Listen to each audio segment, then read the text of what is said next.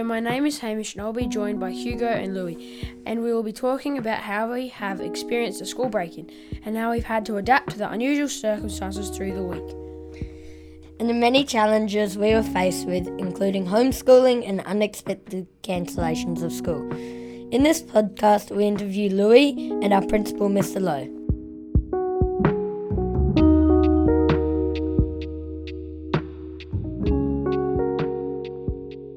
So it was pretty sure Monday or might have been yeah Monday morning, and we're at school, and then I think it was around lunch, just after or near lunch and after recess, we found out school was dangerous and we couldn't be around it, and not there would be no lights, no internet, couldn't touch anything electrical that you could get electrocuted by. So everyone was, we were just going to carry on with the day, but then it got quite dangerous. We had to go onto the tennis court and wait to get picked up.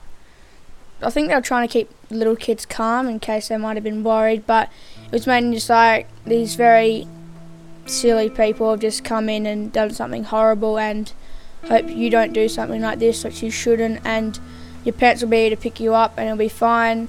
And they weren't exactly sure when school would start again.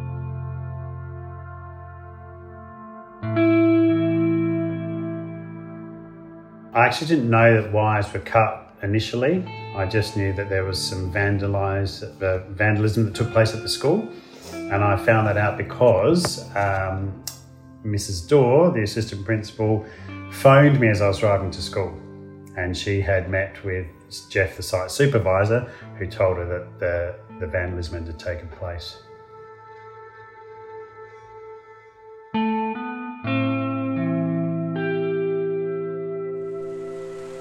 So it's Hugh and Hamish at the St. Catherine's building site here with Louis, and we're going to ask him a couple questions.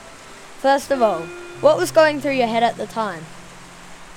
Um, I was a little bit concerned that people could have got electrocuted because of what happened, and I was also wondering at the time how long it would take to fix and when we're going back to school and when we go back to normal.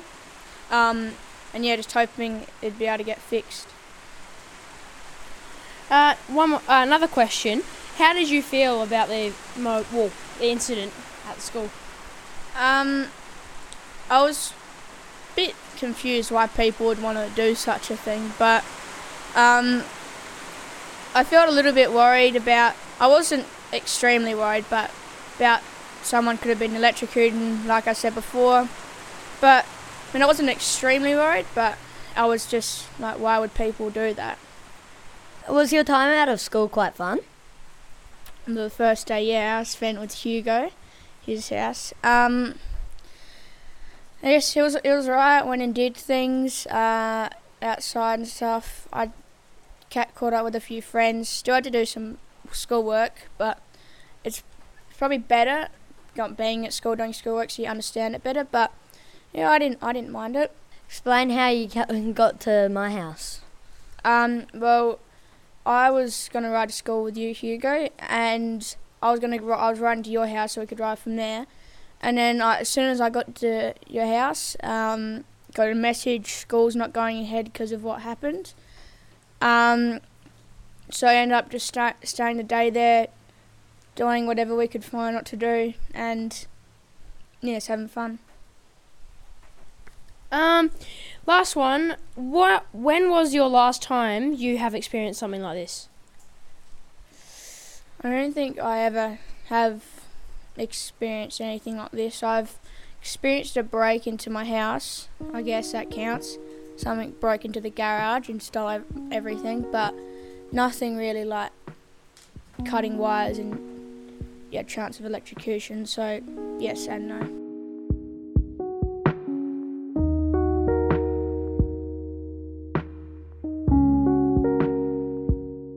Did you think at any point that what they were telling you didn't seem true? I got lots of different stories as they were trying to work out what had taken place. It was pretty clear that there was vandalism because um, some of the builders' um, huts had been broken into and their storage containers and things had been stolen.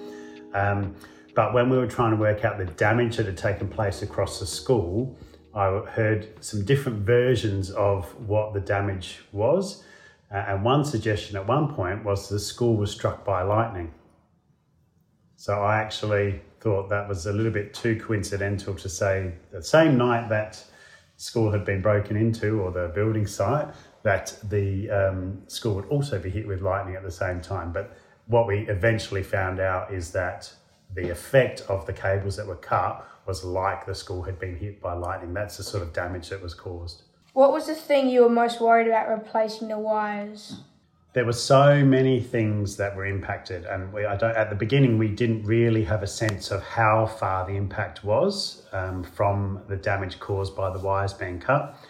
So, like I was saying, the effect was essentially like the school being hit by lightning. So, so everything that was connected to an electrical circuit on this side of the school, um, so across the hall and your classrooms and the um, leadership office space all was impacted by that.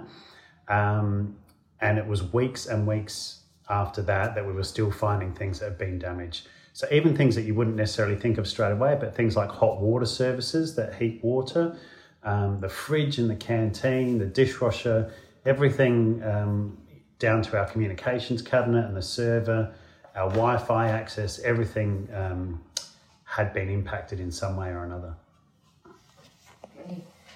Um, one more question. What did you think you were going to do about the situation at first?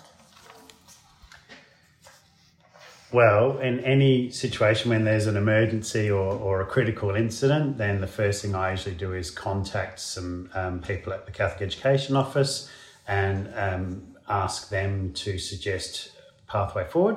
So, because we'd been told that the site was unsafe because there was no earthing for the electricity, we then had to evacuate essentially the school, uh, not just of students, but of adults as well. So once we got all of that information, we started putting into place our critical response, which was to evacuate people.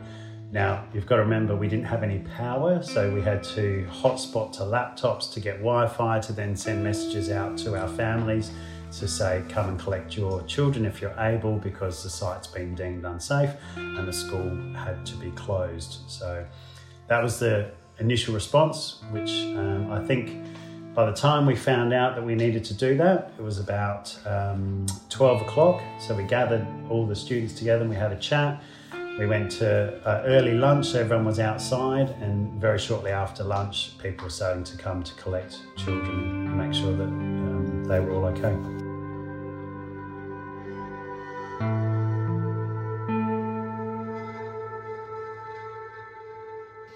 But it's interesting, isn't it? Because once this happened, you hear other stories of people from neighbouring areas. So when, when I was sharing the story with other people, especially around through building build, uh, building trains and other schools, people were saying, "Oh, yes, something's happened at Bridgewater recently," or "Yep, something's happened. The sprinklers from another school have been ripped up because they're after the copper piping." So it led to other people sharing things that had happened, um, which again was surprising because it's not uh, hasn't been a common uh, experience.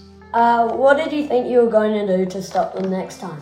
Great question. It was really to do with talking to the um, the builders uh, and our site supervisor about how they were going to help keep our site safe.